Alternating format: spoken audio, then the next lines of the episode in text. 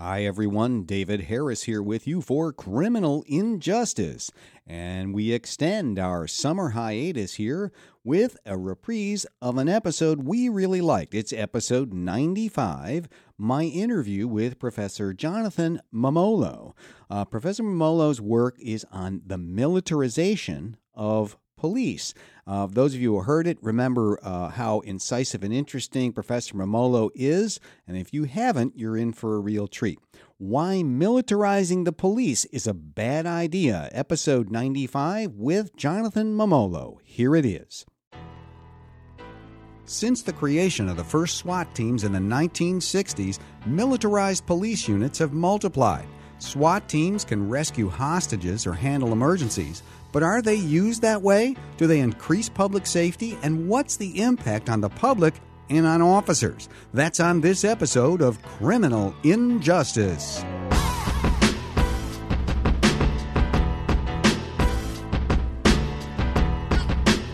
Criminal Injustice is recorded at WESA in Pittsburgh. For past episodes, show notes, and more information, visit criminalinjusticepodcast.com.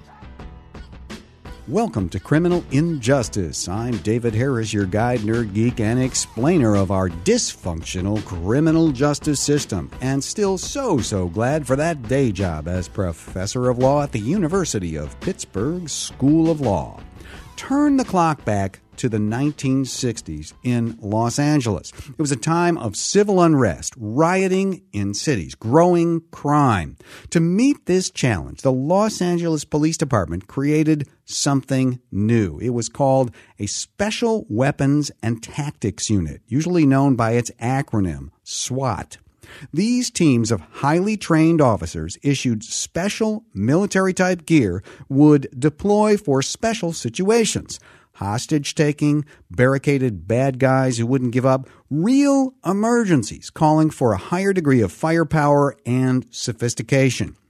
It's easy to see how sometimes this could be necessary and could save lives. Rescue the hostages, take down those heavily armed groups.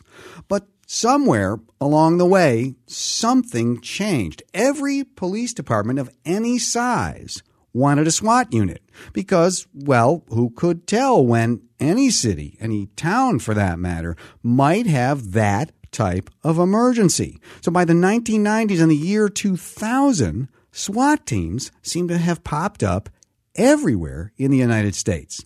Take a listen here to John Fasman, The Economist magazine's Atlanta correspondent. He explains the origins of SWAT teams in the U.S., how common they are, and why they've become so pervasive. Check it out. The first SWAT team was created in Los Angeles in the late 1960s to respond to violent civil unrest. And the idea was that police needed a unit that could respond to situations, hostage situations, people barricaded in buildings, that could respond with overwhelming force. The problem is that you've gone from having a few hundred raids a year in the 1970s to about a hundred a day. Let's first establish they have not spread in response to a rise in crime.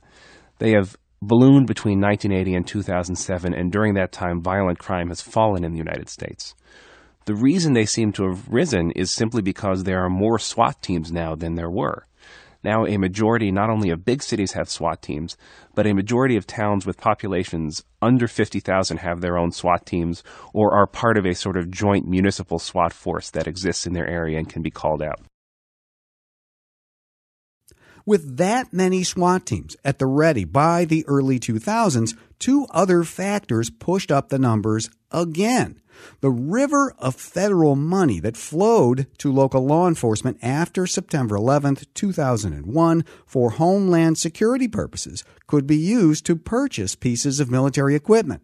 And at the same time, the Department of Defense began to make a large amount of outdated or unneeded military gear available for purchase at rock bottom prices to police departments through the so called 1033 program.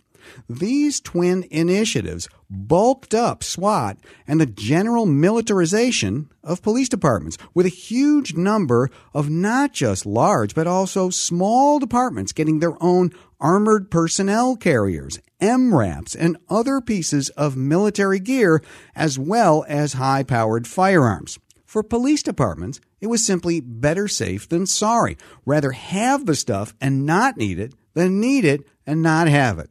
And the stuff was dirt cheap or even purchased with federal dollars. And besides, having the best weapons and officers trained for military style operations would have a crime suppression effect. At least that was the thought. Then, in 2014, came the death of Michael Brown in Ferguson, Missouri, and the protests that followed. Attempting to put down these demonstrations, the local authorities in St. Louis County deployed lots of local military grade gear, SWAT teams, and the like, with the idea of delivering the kind of shock and awe effect that would intimidate people and put a halt to the unrest. I think we all remember how that worked out. Not good at all. The demonstrations simply got worse a lot worse, putting armored vehicles on small city streets with police atop them in military uniforms pointing automatic weapons on tripods at civilian demonstrators with their hands in the air. That's an image I won't forget anytime soon, and I think I'm not alone. It prompted a lot of scrutiny of the idea of putting civilian police in military gear and vehicles with military weapons, and researchers started asking questions. Was this proliferation of militarization a good idea? Did it, in fact, bring crime down in general, even if it did not stop the Ferguson marches? Who bore the brunt of the use of these increasingly common SWAT deployments? Did it help police objectives? Our guest today is one of those researchers who looked at this closely, and his empirical, fact based research will help us answer those questions.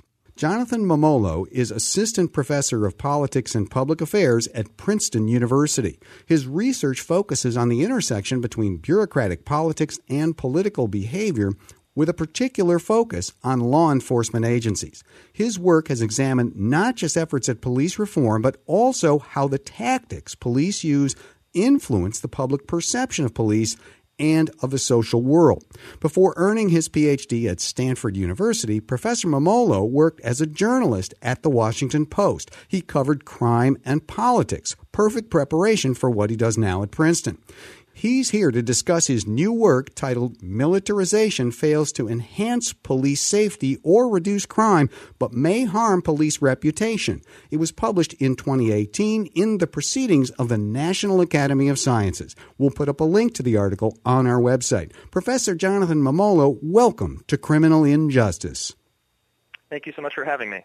Well, good. Let's take that first word in your title. You use the word militarization, talking about police departments. How do you define militarization in this context? So militarization uh, is sort of a catch-all term to describe a combination of equipment and tactics and culture um, that are adopted by law enforcement agencies. And so uh, we're really describing uh, a range of, of scenarios when we use that term, um, anywhere from an agency that decides to uh, acquire a piece of military equipment, uh, which thousands of agencies have done, to various federal programs, to agencies that rely heavily on um, so-called militarized units, like uh, the ones I focus on in my study, which are uh, SWAT teams, and SWAT stands for Special Weapons and Tactics. And unlike traditional police units, these are uh, elite teams of officers that receive special training. Uh, the teams are modeled after special forces units in the military. Like interesting, I did not know that. Modeled after special forces. Yeah, these are sort of explicitly modeled after uh, elite military units, and um, they receive additional training. Um, they use military-style equipment and armor and vehicles, and their mission, uh, the word tactical there in the acronym Special Weapons and Tactics, basically refers to uh, a focus on the use of force and uh, the use of surprise. So these are not investigative units like a lot of other uh-huh. Uh, police police units. These are these are units that basically um, were conceived to handle violent emergencies. Um, and uh, to enter buildings and homes uh, by surprise to confront suspects. Are, are, SWAT teams the most common form of police militarization that you know about? Yeah, uh, it's difficult to say. I mean, I, there's definitely probably uh, if you if you count um, simply receiving uh, some piece of mil- military equipment as uh, some having some level of militarization uh-huh. in your department.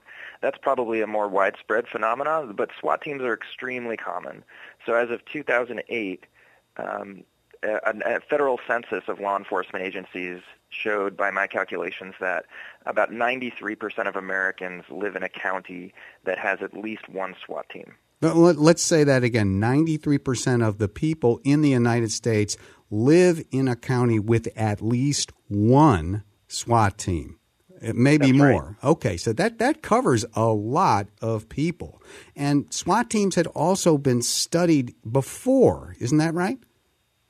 Yes. Um, beginning in the 1990s, criminologists like uh, Peter Kraska, for example, started to take note of this uh, trend of, of, of sort of the militarization of law enforcement and he did a lot of pioneering work in this area, sort of describing the phenomenon and uh, cataloging its trend over time so like surveying large agencies to see uh, who was forming these types of paramilitary units and how often they were using them and things like that.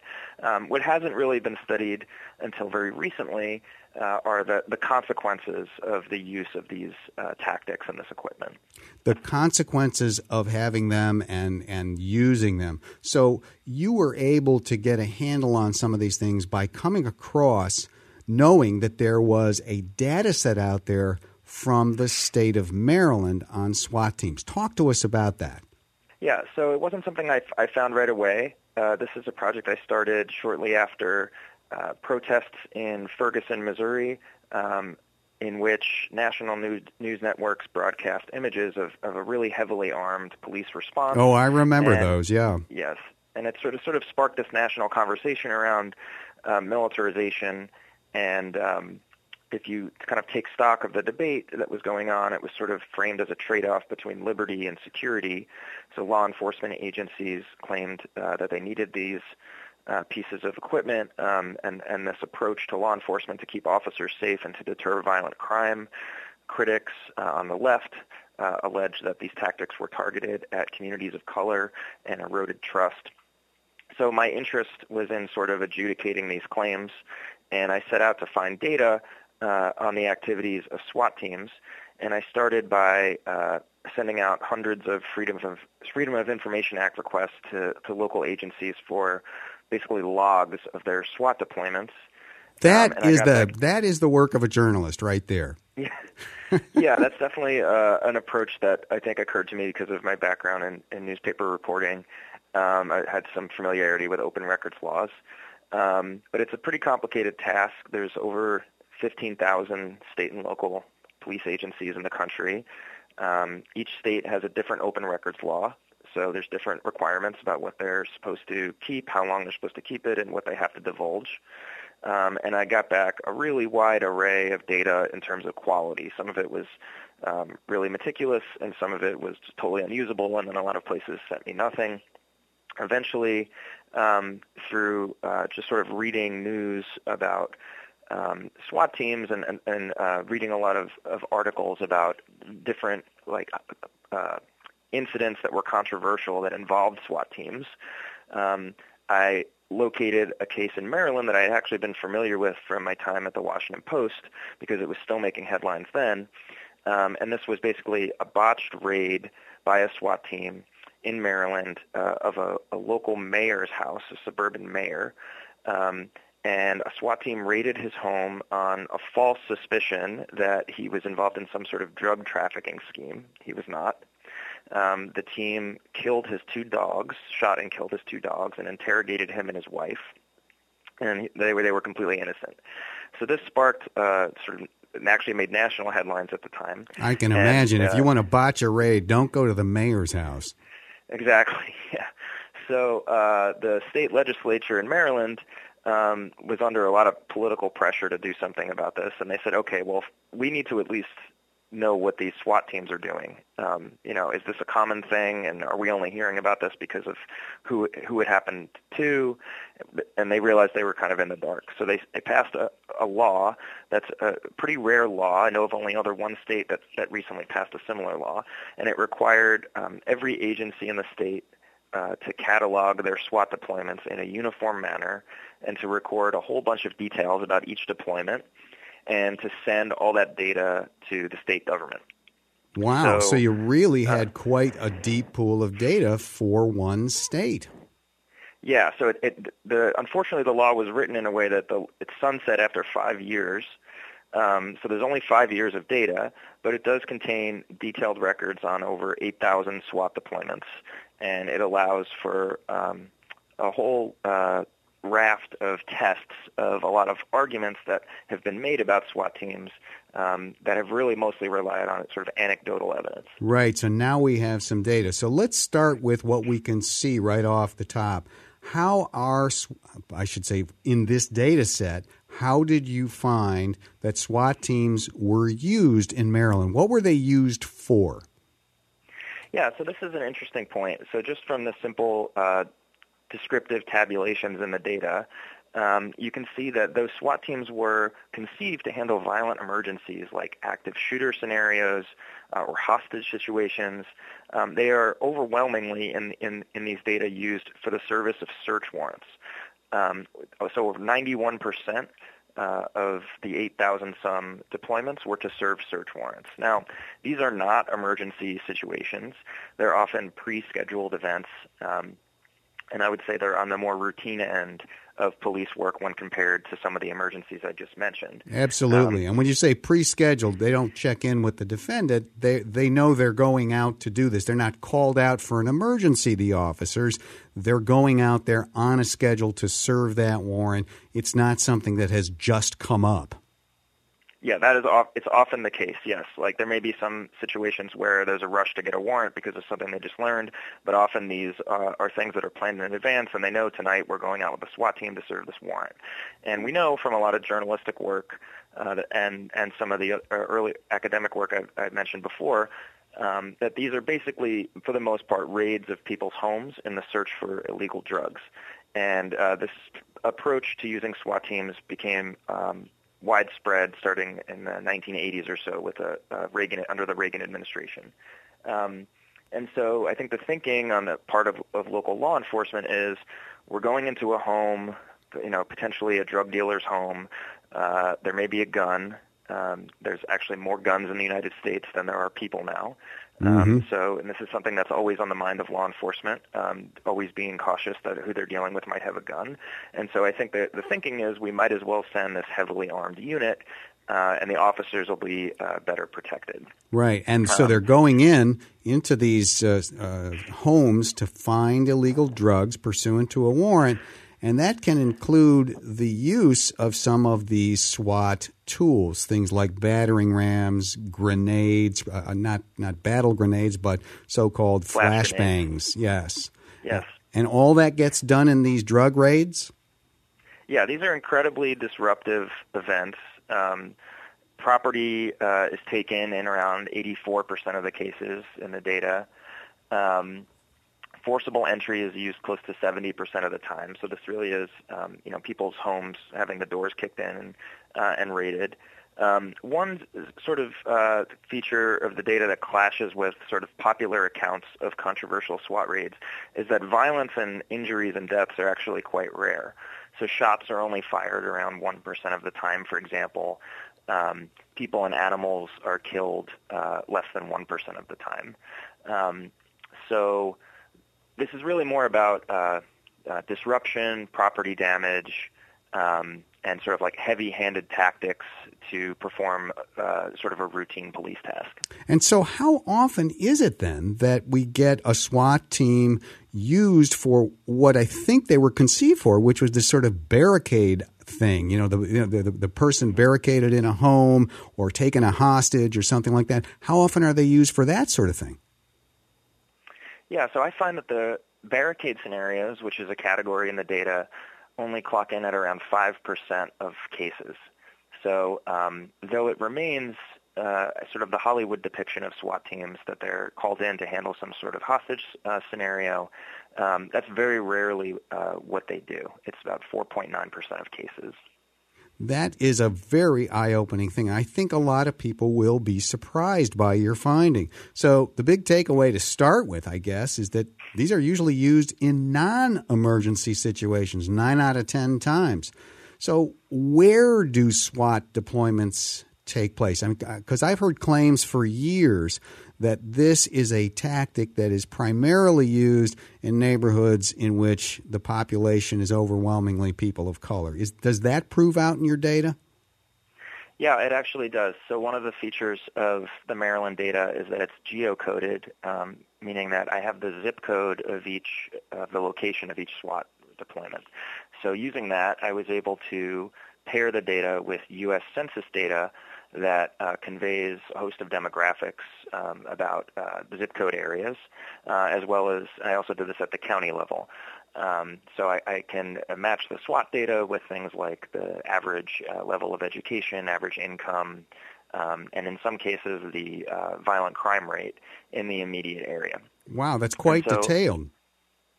Yeah, so um, what I'm able to show is that first, just looking at uh, the two two variables by themselves, so the percent African American in a place and the volume of SWAT deployments that occurs in, in that place during the period covered by the data, there's a really strong uh, positive correlation between those two things. The higher the percent uh, African American in a neighborhood um, among the residents, the more SWAT deployments occurred there during this time. And then I, as a sort of a, a check as to whether these, this correlation can be easily explained away by other factors, um, I add in these other, de- I adjust the, the, the model essentially for these other demographic characteristics. And what I find is that even after adjusting for um, education and, and income and even crime in the area, um, there's still a, a, strong positive correlation uh, between the uh, demo- the um, uh, racial makeup of the uh, location and the and the number of SWAT deployments. This is um, very impactful research, and it seems to me that we've been waiting for a long time for this kind of data-based empirical look at something that has gotten a lot of press since 2014 with those images that you and I both talked about a little earlier. Uh, do you have uh, any sense that police departments have uh, have looked up and said, "Is this true?" Hmm. Uh, well, I haven't heard from any police uh, directly, except for the like occasional uh, Twitter comment from an officer. Um, i would be very interested in, in, in speaking with police organizations about this research. Um, my impression, just from reading accounts, interviews, uh, where journalists are, you know, just talking to police chiefs about, you know, why do you have this equipment? Um, why do you have these SWAT teams? Is that they really do believe that there's um, a public safety benefit and an officer safety benefit to using uh, these tactics, um, and that they sort of see it as um, all upside. Um, that's not a uniform opinion. There have been some uh, police chiefs that have expressed concern that using these things in the wrong way can can have a sort of a reputational cost for agencies. Right. So, but um, it's like better safe than sorry. Is that the idea? Yeah, that's right. And it's also been um, a trend that's been aided by a number of federal programs that have been supplying local yes. agencies with this gear for years. 1033 and the no Homeland Security yeah. stuff. Yes, indeed. Yes. So the Department of Defense has a massive surplus of military equipment um, ranging from mundane things like office supplies to uh, tanks and helicopters and grenade launchers. And it actually costs the federal government quite a deal of money to store and maintain this equipment. So uh, these programs sort of arose as a way to say, well, we don't want to spend all this money. We don't need all this stuff. Maybe it can be put to good, good use at the local level. Um, and I think it was sort of seen as a win-win for a long time. And, and billions of dollars in this equipment has gone out to thousands of agencies since the 1990s. Let's take a quick break here. Our guest is Professor Jonathan Mummolo of Princeton University, and we're talking about his work on the militarization of police departments. Stay with us. We'll be right back.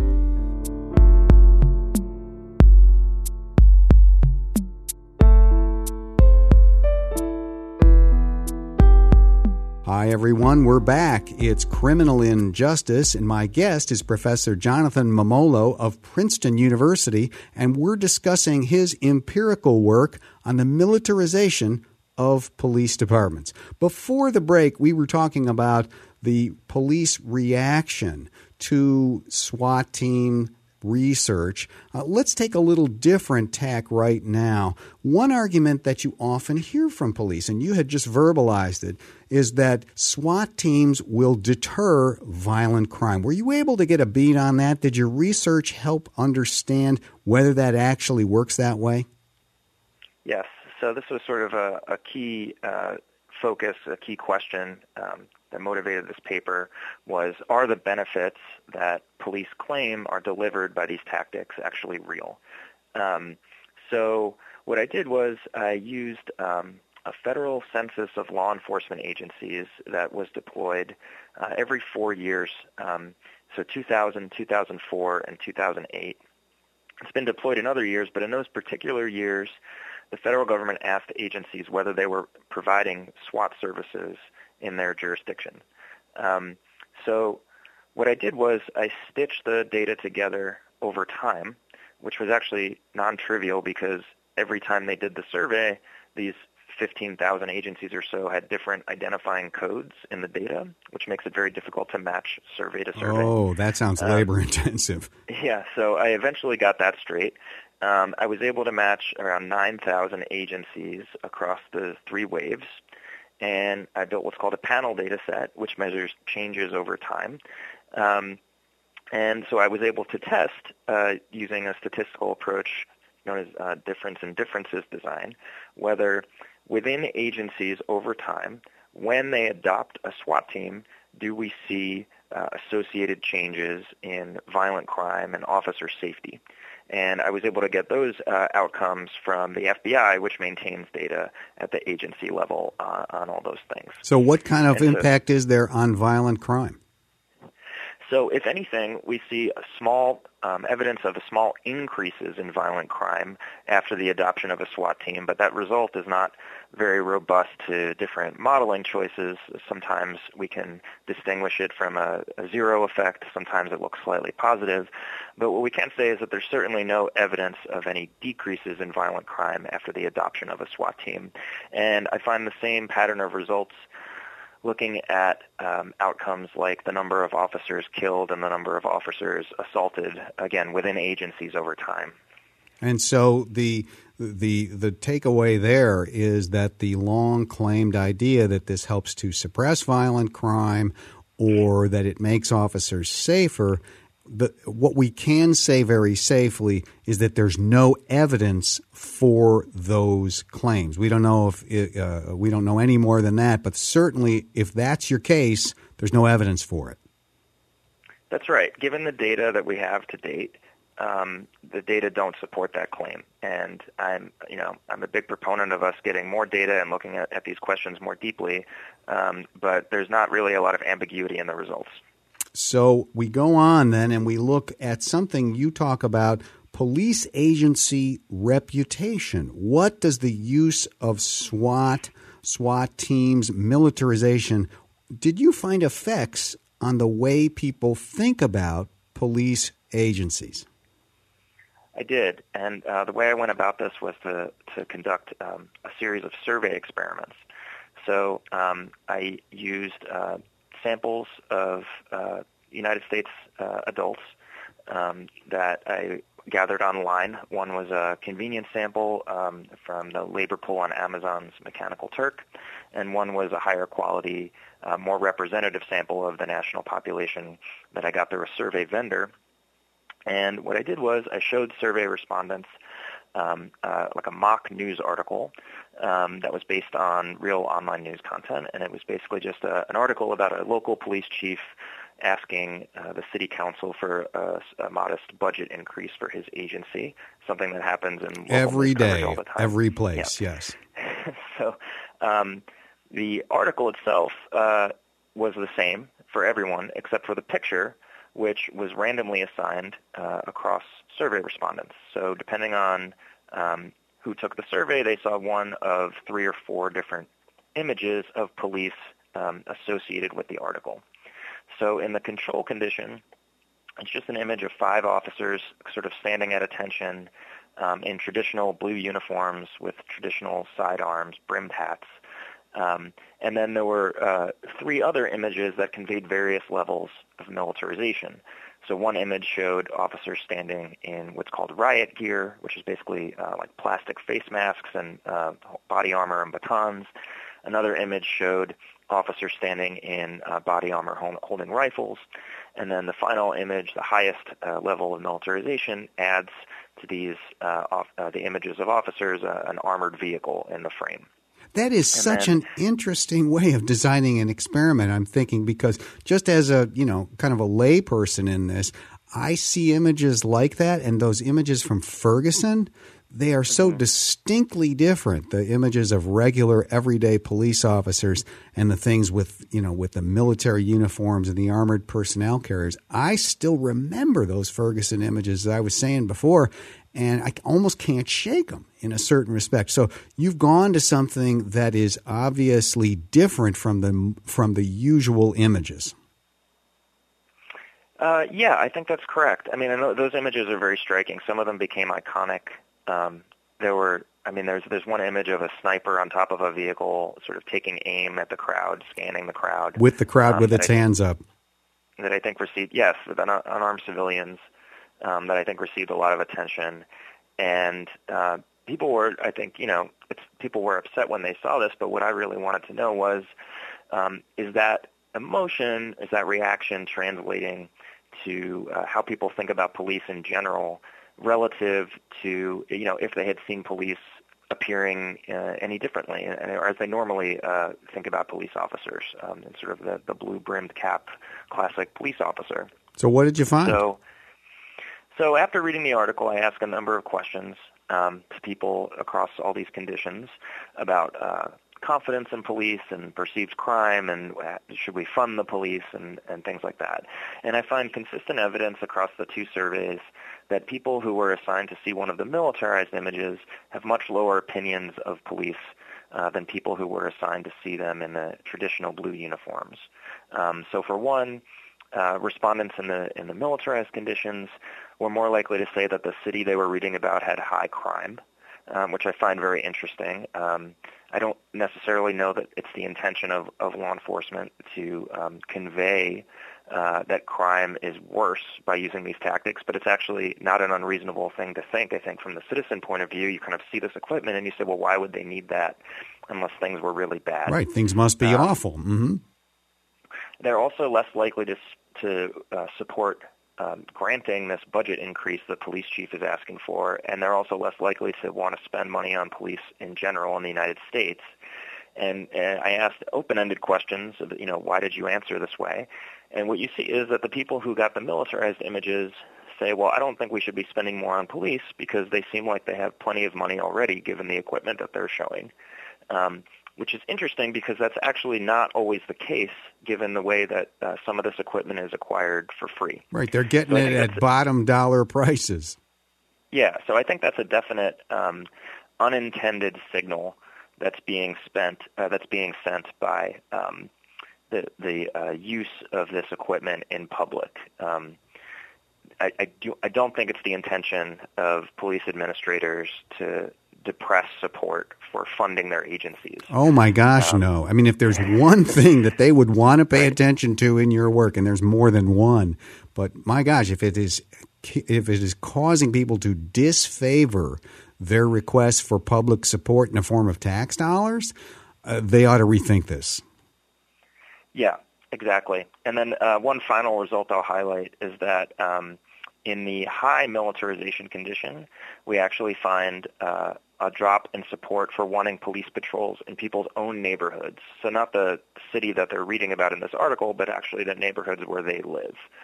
Um, so I think taken together, uh, it kind of shows that there is um, a pretty tangible drop in support for police, for funding police, for how people think about police when they see them in this way.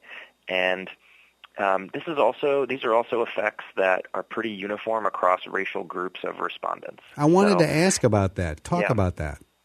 so in one in one of the survey samples, I um, I collected uh, a, a, large oversample of African American respondents um, to, in, or, in, order to get uh, more precise estimates of uh, African American opinion in response to these questions. And that allowed me to compare the responses among um, white participants from black participants, and also to compare um, the effects that seeing these images had between the two groups.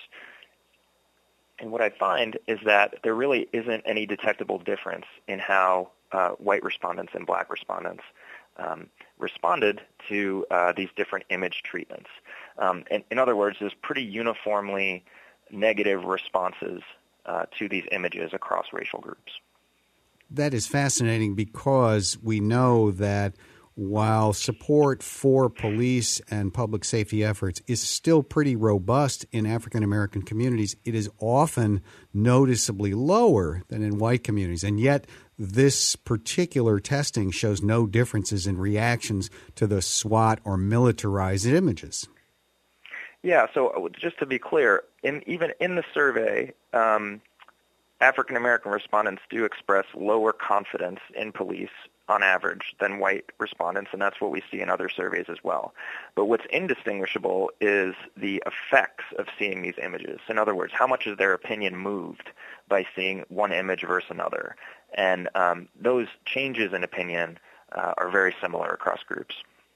So, uh, bottom line here is that the thing that I worry about and wonder about um, uh, so often is the difficulties and tensions and so forth between law enforcement and communities of color based on you know the the history that isn't good and events in the present moment that seems to that seem to confirm some of the worst uh, fears and beliefs in your opinion based on your work do you see the use of SWAT teams as affecting that particular dynamic Absolutely. Um, I think uh, the fact that these approaches, uh, sort of heavy-handed approaches that seem to inspire uh, fear and discomfort of law enforcement, um, the fact that they're concentrated in communities of color where trust in police, we know from a lot of research, is already anemic, um, is it just does not bode well for the for police reform efforts and uh, efforts to sort of reconcile relationships between police uh, and and citizens of color. Um, and that's important not just for, for normative reasons, but also I think it's something police should be concerned about as well. Um, because we know from a lot of research in criminology that when, when citizens don't trust police, the job of law enforcement is way more difficult. It gets harder. Safety, public safety takes a hit. I mean, one of the most important assets to pol- police investigations is cooperation from the community, right? So like if a violent crime happens, they go out and they interview people, and if people won't talk to them, those crimes don't get solved. And if those tr- crimes don't get solved, there's good reason to believe that they, they won't be deterred by law enforcement. That's right. The predators um, stay out there. Exactly. So I just think that um, given that these tactics don't seem to deliver the benefits that police have long thought that they do in terms of crime reduction and officer safety. And given that they pretty uniformly lower people's opinions toward police, uh, it just seems like it's in the interest, based on this analysis of both police and citizens, to ratchet back the use of these militarized tactics. Um, I think police can make a credible case especially in big cities, um, that they need things like SWAT teams in the event of violent emergencies, active shooters, terrorist attacks. Um, they need that capability. Um, but it's hard to make the case that they need to be deploying them thousands of times a year uh, for the service of search warrants when the safety benefits aren't even detectable in the data.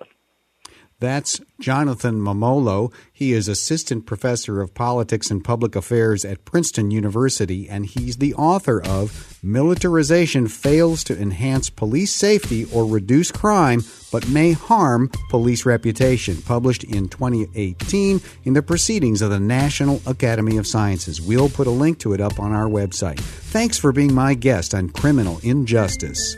Thank you.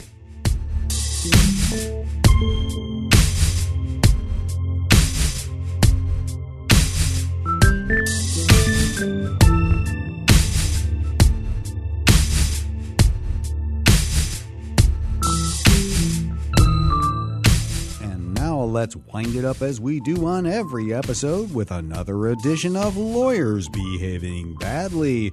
And this edition of Lawyers Behaving Badly from the Penn Live website and the ABA Journal News Online concerns lawyer Michael J. Casale of Lycoming County, Pennsylvania. It used to be that if your girlfriend or boyfriend broke up with you and you couldn't get over it and you wanted to know who she or he was seeing instead, you'd have to follow your ex around or perhaps hire a private detective. Very creepy and maybe even worse if we're talking about stalking. Well, unfortunately, when the former girlfriend in this scenario dumped lawyer Casale in September of 2015, Casale went the high tech route. Instead of following her, he made his way into her garage and put a GPS unit and a listening device in her car a couple of months later. No word on what he may have learned about his former girlfriend for his troubles.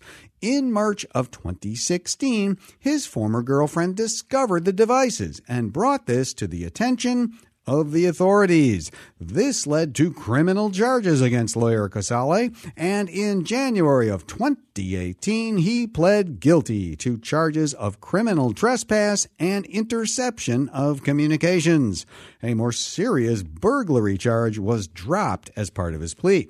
He'll be on probation. He has to perform 100 hours of community service and will pay $10,000, which will go to a quote women's program at the YWCA because, according to the judge, what lawyer Casale did amounted to a type of domestic violence.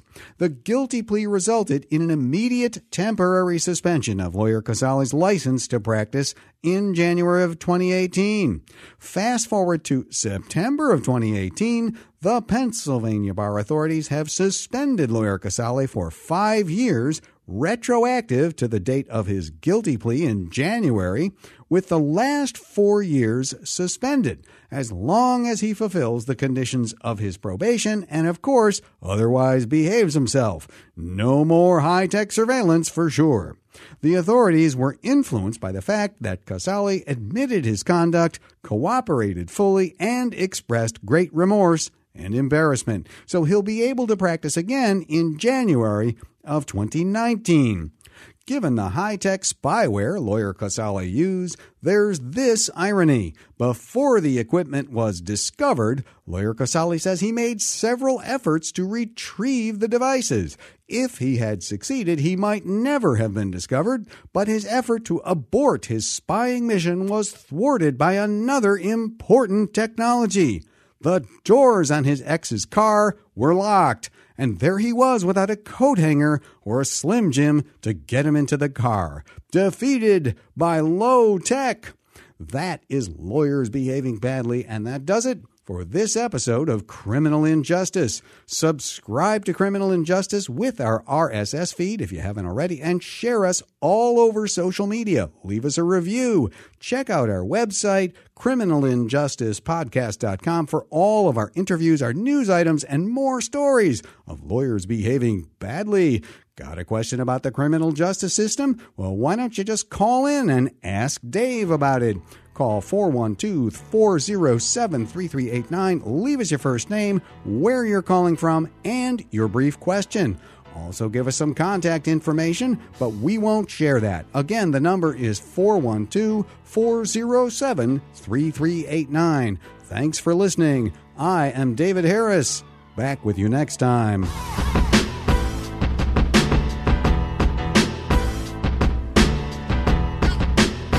Criminal Injustice is written by David Harris and produced by Megan Harris and Josh Raulerson.